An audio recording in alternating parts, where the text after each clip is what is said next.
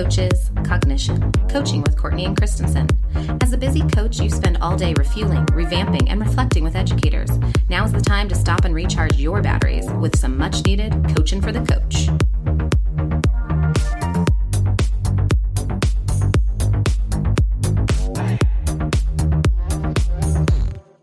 Welcome back to another episode of C3. I'm Courtney Groskin, and I'm still at a distance, but here with Violet Christensen. Violet, what's new in your world? Oh, what's new? It's you know that exciting springtime in education, right? And um, mm-hmm. it's it's been an interesting spring for all of us. And um, you know, as a coach, we wear many hats, so we were actually asked to jump in and help with supporting some sites um, and doing some subbing, so that educators could get their second vaccine um, and recover from that if needed. And so I had the amazing opportunity to jump into a few classrooms the week before spring break, and I got to be a kindergarten teacher for a day, and it was just so fun to reconnect with your purpose, reconnect with your educational roots, just read a beautiful read aloud to little ones who so enjoy it. And you know getting that love note at the end of the day just affirms why we're all here in education. So to me that was just a really great thing. It's something that i wish all educators whether that be the top um, anywhere within the system that everyone got a day of teaching every year to just enjoy, if not more, um, and just have fun. And then we went right into spring break, which was amazing. And um, I had the opportunity to have a first with my daughters, and we went up to Evergreen and went sledding for the very first time. So Ooh. that was yeah, it was high excitement. We actually had to go back for seconds on a second day over spring break because they loved it so much. Oh, what a true Colorado spring break when you go sledding. It is. I even I even got a hard time from my dad that they hadn't been sledding yet and they're Coloradans and you know got called a little bit of a flatlander since I started as a mountain Uh-oh. girl. So yeah, I got a little bit of a razzing there, but it was just really fun and I think that break was so needed for all educators to just take a moment of pause as we talk about so often. Um, Courtney, what did you do in your moment of pause over spring break? Well, after subbing, you know, I was in kindergarten and preschool as well, which was quite the trip. Um, I was really ready for a relaxing staycation at home, and I was able to take some time for myself. But unfortunately, partway through our break, um, the Boulder area suffered a major tragedy. Um, and I just wanted to acknowledge it because my heart really goes out to anyone who is affected um, by this. And it really reminded me to find the good in each day and tell the people around you how much you care about them.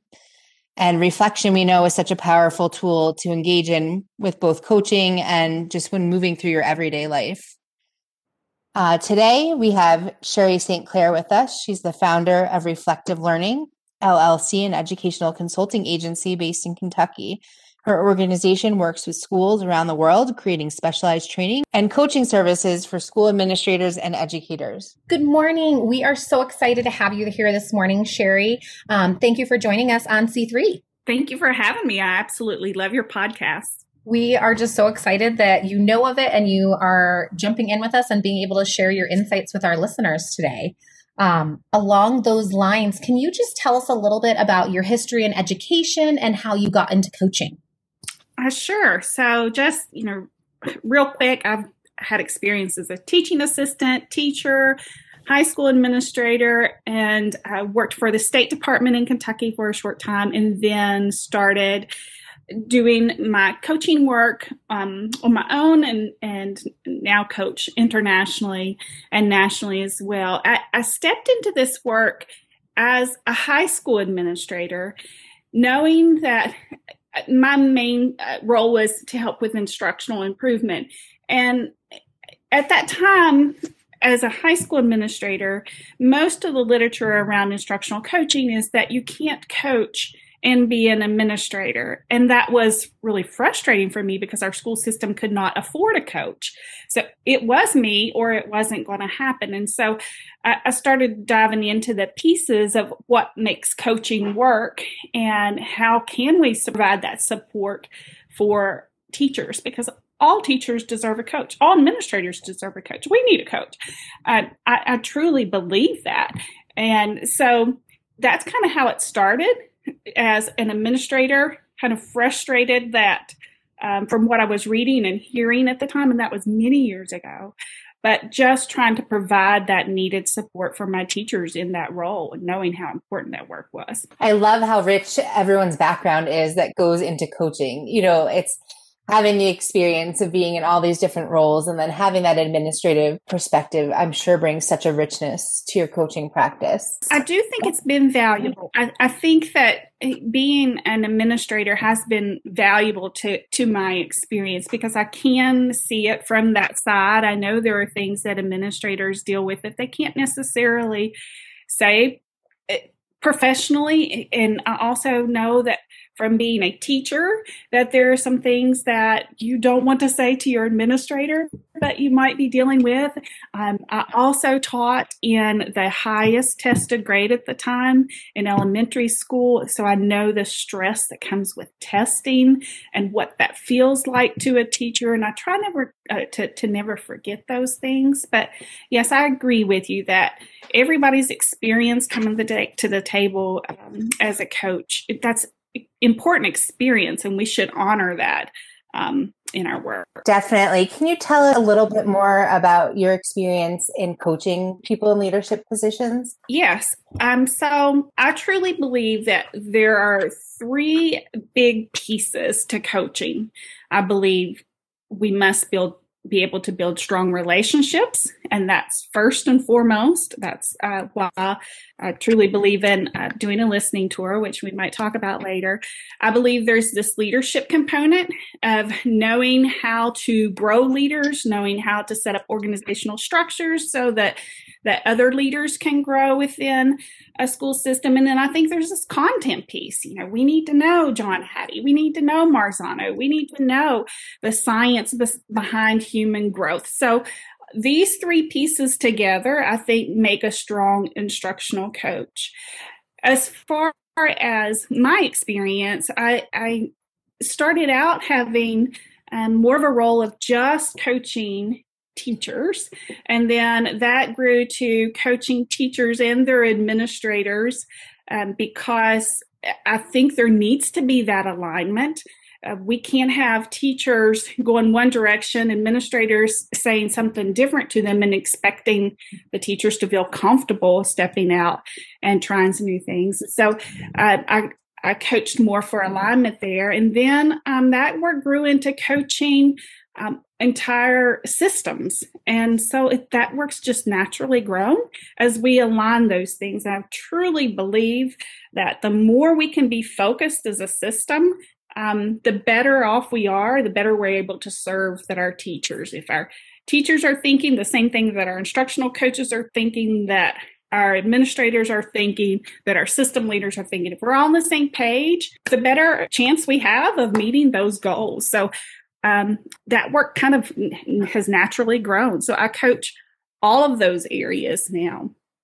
I truly believe that a coach needs to see themselves as a leader, and I think a school administrator needs to see themselves as an instructional leader as well. Both of those are leadership roles, and sometimes we don't honor that as much in a coach as we need to. I love that sentiment of honoring the coach and the coach being able to help align all parts of the system. I think you bring such light for some coaches who are trying to build that up in their repertoire within their work of I'm working with teachers now, but I want to be working with my admin or I want to be making more systematic changes and helping to guide that process.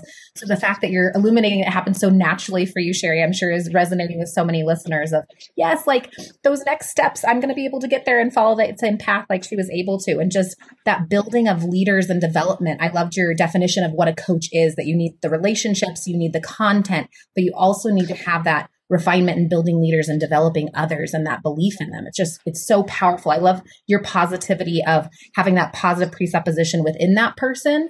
And, and I've noticed in some of your tweets and some of your, um, your newsletters and other things that you have so many ways that you try to interject positivity in your coaching. Would you be willing to share some of your tactics? Like I've even seen your note for the door or other things. How do you keep it really positive with educators? Because like you said, sometimes it's hard to, to get, win that over in the very beginning? Well, for me, um, it is, I think we have to keep in mind how humans grow.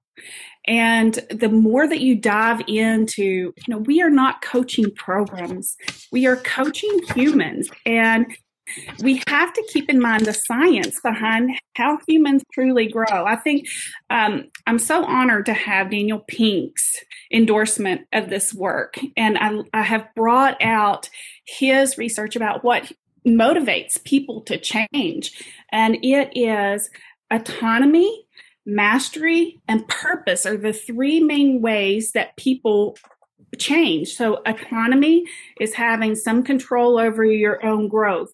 Mastery is setting your own purpose.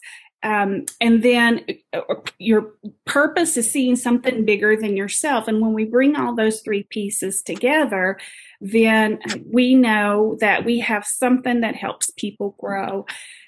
You don't do that by talking about people's faults it's not that as a coach that you can't see their faults that i'm not saying go through the world with rose colored glasses and just talk about you know the positive things but it is keeping that conversation positive so that you can help that individual see the next step that that you're there to serve them and walk through that walk with them through the the hard part so that they can see that positive part. It's just how we grow. Nobody wants to be told everything negative about themselves all the time.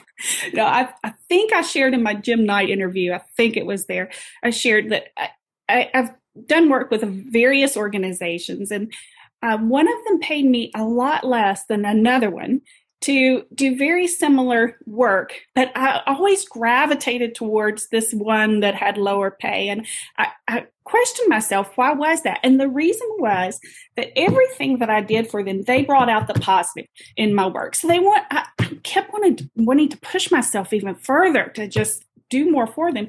The other one was there was always something wrong with it. And I just felt completely deflated and I thought that's exactly how teachers feel when we walk into their classroom and only point out what needs to be quote unquote fixed. They're not going to be motivated to move forward. And and that's just um, I truly believe that we have to do a better job of honoring what people know and bring to the table. That's probably a longer answer than you wanted. no, it was beautiful. It's beautiful. And I love that I love that you brought up the point of teachers don't need fixing, that we all need encouragement and positivity in order to grow. Right. Absolutely. And really going back to what drives us, you know, as coaches, everyone loves positive feedback. Like there's something good happening in every classroom. Yes, there's things we can tweak, but it really helps to come from the attitude of positivity rather than we need to get in there and fix what's wrong. Yes. And again, that doesn't, when I say that, I don't want uh, people to hear that you never address things that can help that teacher grow. But it's how you say it and when you say it and how much you say at certain times that can that can help them. So you have to learn how to frame those conversations to keep them positive, but also helping them to see things that that potential that maybe they don't see in themselves yet, that they don't have the comfort level to move forward um, and trying. Yeah, it really comes back to our immediate questions and getting them thinking and being the ones to bring everything to the forefront. We don't need to necessarily call it out for them, but we're there to ask the questions and get them thinking about how things are going. Right. You coach so many groups. What are some tips or tricks that you have for working with groups? So, um, in, in my book, Coaching Redefined, the last section of that is all on uh, creating that learning organization in a school because I do truly think it's more than just um, coaching one individual person, you you have to think as a an instructional coach, as a school administrator, how you're coaching that whole school, bringing people together, but also creating leaders within that building. And so, um, some of the tips that I have in there definitely have your protocols in place, having a voice, making sure everyone has a voice um, in those groups and an equal voice and that those voices are celebrated. But doing things that grow that group together i think if you've read you said you've read the blog so you know i have like an awesome applause award where people are honoring other people in groups. That's just one thing that you can find on on our website. But that's a way for people to honor other people in the group. Um, but I'm always trying to bring out that group towards each other and then growing other leaders in the group. You know, one of the mistakes that I sometimes see new coaches making is they feel great when everybody's coming to them with questions and wanting information. And they they think because they're so busy and they're getting overwhelmed with so many requests that that's a great thing. That is not a great thing. If you're not growing your organization beyond you you're going to stifle the growth of your school. And so you have to think about how do i grow these other leaders and help them rise up so that they can be an extension of this work so those are just some of the tips, but there there are several in that chapter about growing the organization. It's truly, you know, build that capacity. Let find the other people that can lead and you put them in those positions where they have the opportunity to shine. It doesn't always have to be the coach. I know that's something I've worked really hard on with one of my schools with leading professional development. Like they're tired of hearing from the coach. So I really worked with educators this year to leverage who wants to lead and who can I build capacity in leading? And I then coach them through building it. But, you know, I think there's been a huge change in how the staff receives the professional development because of where it's coming from as well. Absolutely. And and doing that, they will see that you see potential in them to not only lead, but now you are sparking thoughts in others about, oh, well, maybe I could lead something. You know, that it's not all about you. Uh, we talk about in classrooms, uh, we want to see students doing the thinking and the work. In coaching, we want teachers doing the thinking and the work. It doesn't need to be all on our shoulders. Absolutely. And it's it's really beautiful when you can see that capacity being built over time.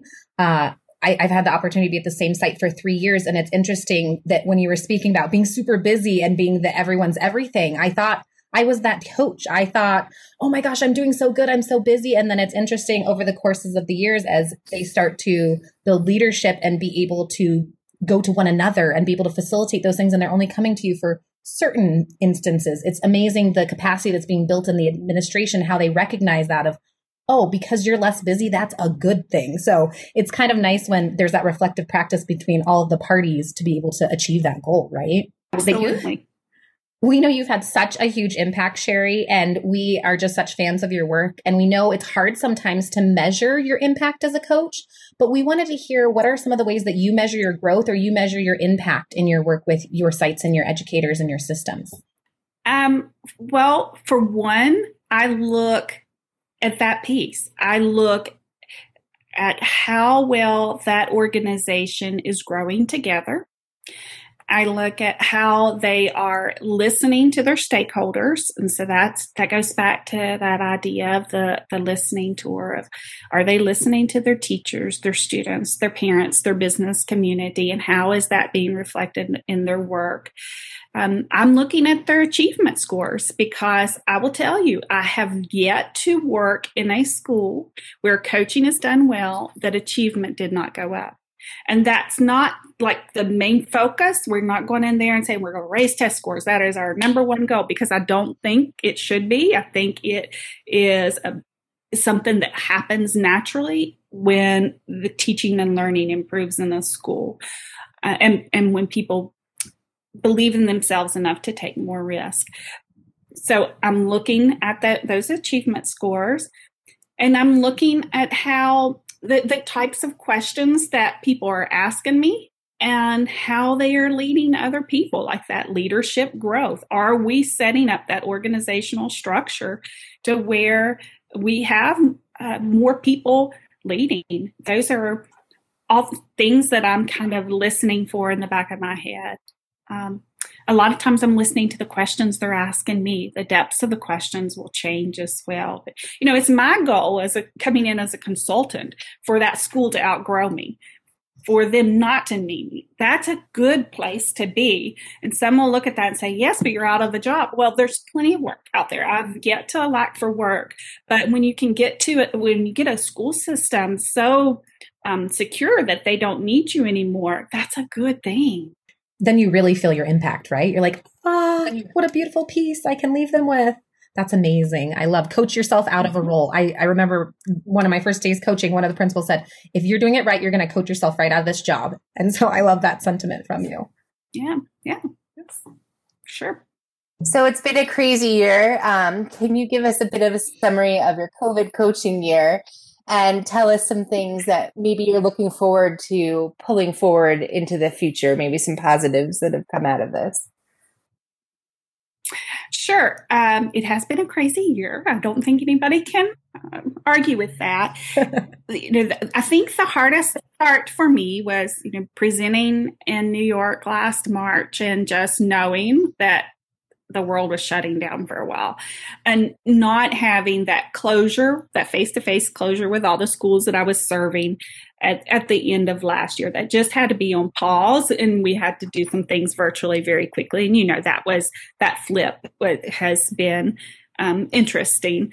That all the different learning all the different platforms and them working with internet and our internet not always working with that having children at home while trying to run a business and making sure the dogs don't run through you know all that crazy stuff that uh, constantly is on my mind. Those are things that um, have all been crazy adjustments. But I will also tell you, there's been some great pieces come out of this.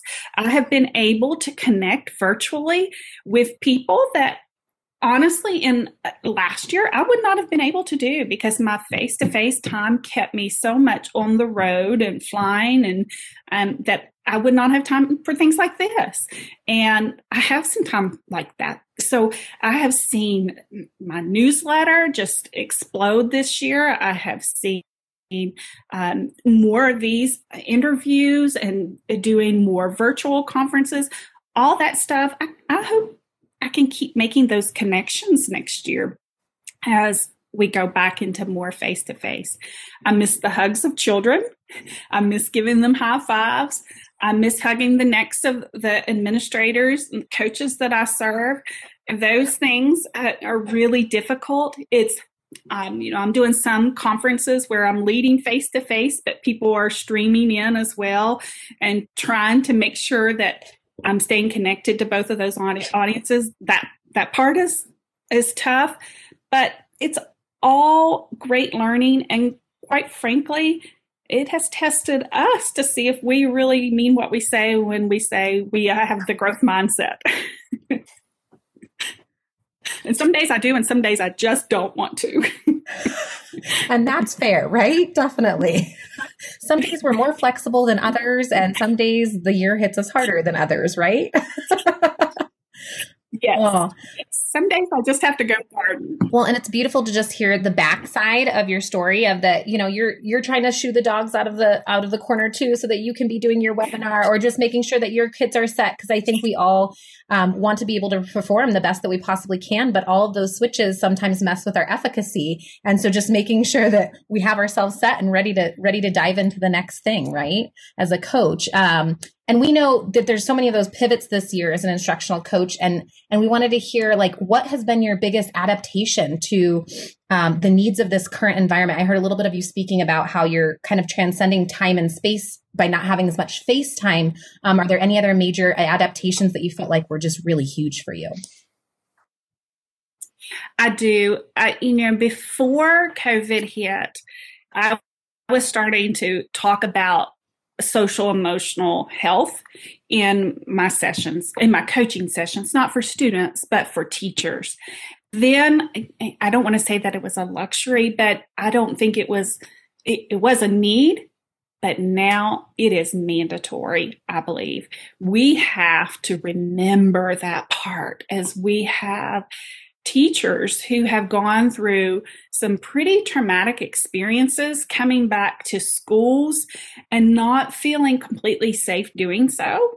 And they're taking care of children who have had very traumatic experiences as well. So they're trying to hold it together while the, they're trying to hold their students together and quite frankly, I don't want us to think that we can coach in the same way that we did prior to COVID.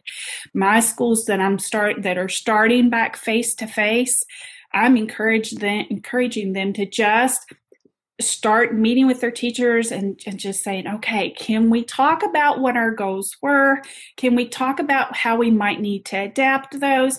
Can we talk about how you're feeling? Can we talk about how you're handling the stress just to, to pull in that social emotional piece? We have to remember we are leading humans and they are not blank slates and that they all handle this differently.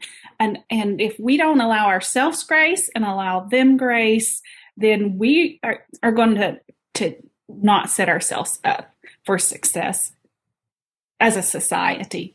There's a lot of stress that's come from this. There's a lot of good, but there there's a lot of stress and we have to recognize that. Well, it's the first time in at least our lifetimes that we've all had a shared trauma um, I've been doing a lot of reading on what it's like for, you know, large groups to go through the same trauma, whether, you know, it's on a different level of actually contracting COVID or knowing having lost someone, but we're all going through a similar experience together. And that's not a typical thing. Um, in education, you know, you have someone get illness or um, might, who might pass away, but that is, you know, building by building. It's not across the board. So I think it's really important to remember we need to meet educators where they are and really check in and asking how you are is a genuine thing. Like I want the real answer when I'm asking that, not just I'm fine. Um, because no one's fine right now. Right. And in some of our meetings, that's our opening question is just how are you? How's it going? But also to remember your students have also been through that. And they've come from food insecurities and they're going they've lost homes and they've lost loved ones and some lost both parents or grandparents and they are just going to need an extra focus on social emotional health. 100% i i joke with some of my educators because we'll start with the how are you doing really? Um, and once they actually open up we'll t- we always talk about the three modes of coaching right? The the coaching we want to always default to and collaborating and consulting. Um, we kind of joke about this year that we added consoling to that list that we're going to start with the consoling for a minute and and accept where we are because we're in the ick so that we can press forward and get to the actual coaching or the collaborating that we're truly wanting to do. But it's it's interesting how some sessions they're like, can we have our five minute consult and then we'll move forward. So um, almost like there's a new mode this year that we're honoring that. And I don't know if consoling is the correct word, but it's another C, so it kind of works, right? Um, but just honoring that their feelings first and then the work directly after that and making sure that we get back to that human side as you keep referencing. And Sherry, we just are so lucky for your time. We're so lucky that in this time you have time to squeeze in things like podcasts like this. And we want to know where can we learn more from and with you in the future and what projects are coming down the pipe for you that we can share with our listeners. Sure. So, a few things. Uh, reflecttolearn.com is my website, and uh, there you can sign up for uh, my newsletter. It goes out to about 10,000 individuals right now. I'm so thankful for that. But um, I, am really excited about that. That's a new little project for me where I'm uh, highlighting not only my work, but also some thought leaders in the field. And so I'm, I'm just so honored to have the work of others there. Um, I'm also on Twitter. That Twitter and Facebook are where I'm most active. I don't think I've quite um, got my niche in Instagram yet, but Twitter and Facebook, you can find me on both of those. And I try to share uh, all the work that I'm doing, or most of the work that I'm doing there. I'm going to be at the Simply Coaching Summit this summer, and then Jim Knight's a coaching summit in the fall, of course, will be there and honored to be asked to be part of the, that work as well. So those are some places that you can find me right now. But definitely, I'd love to connect with people and I love to hear from readers I have readers send me, you know, pictures of them using strategies from the book, and I try to place some of those in my newsletter. But I really enjoy hearing from readers. I know um, every, time I hear from one, they're like, "I'm not sure if I should be reaching out," but I'm, I'm thinking that's my motivation is knowing that my work is having an impact and that I, I'm helping someone. I love that piece, so would welcome that from readers. Going back to that know thy impact right? One more way that you get get that feedback that something's going right. Um, and i can testify that your newsletters are just a beautiful sign, sunshiny nugget each you know each week to be able to be getting that from you and just something to put in your coaching pocket to be just thinking of going into that week. So i would definitely recommend signing up for that. Um, and we're going to shift to the rapid fire questions um, for the end of our podcast. And all right sherry will you tell us what is your tagline or your bumper sticker for coaching Mm, probably would be strive to see the strength in others. Oh, I That's love that. One. I love that. The positive presupposition embedded right in the bumper sticker. It's awesome. Tell us what is your secret coaching superpower or go to move? You'll probably laugh at this one, but I always think of Finding Nemo and uh, is it Dory that just says keep swimming? That that is not. You just have to keep moving forward. There's going to be days when you get knocked down. There's going to be days when you need to rest. There's going to be days when you need to sit. There's going to be days when you feel like running, and and all those are okay. Give yourself grace. Just keep moving forward. Just keep swimming. I love it. Just keep swimming. Just That's what I say to myself sometimes. Absolutely. that is amazing. What a great mantra to have. And thank you so much for your time, Sherry. I just know that our listeners are going to have a wealth of new insights from you. And we are just so grateful to have you here and to be able to share all of your wisdom with them. So thank you so much. Thank you. Thank you, ladies. Truly appreciate it. Sherry was such a pleasure to have on C3. She's truly a master coach. It's all about the relationships. How might you strive to see the strength in others? C3 Connecting, Coaches, Cognition. Whose thinking will you mediate today?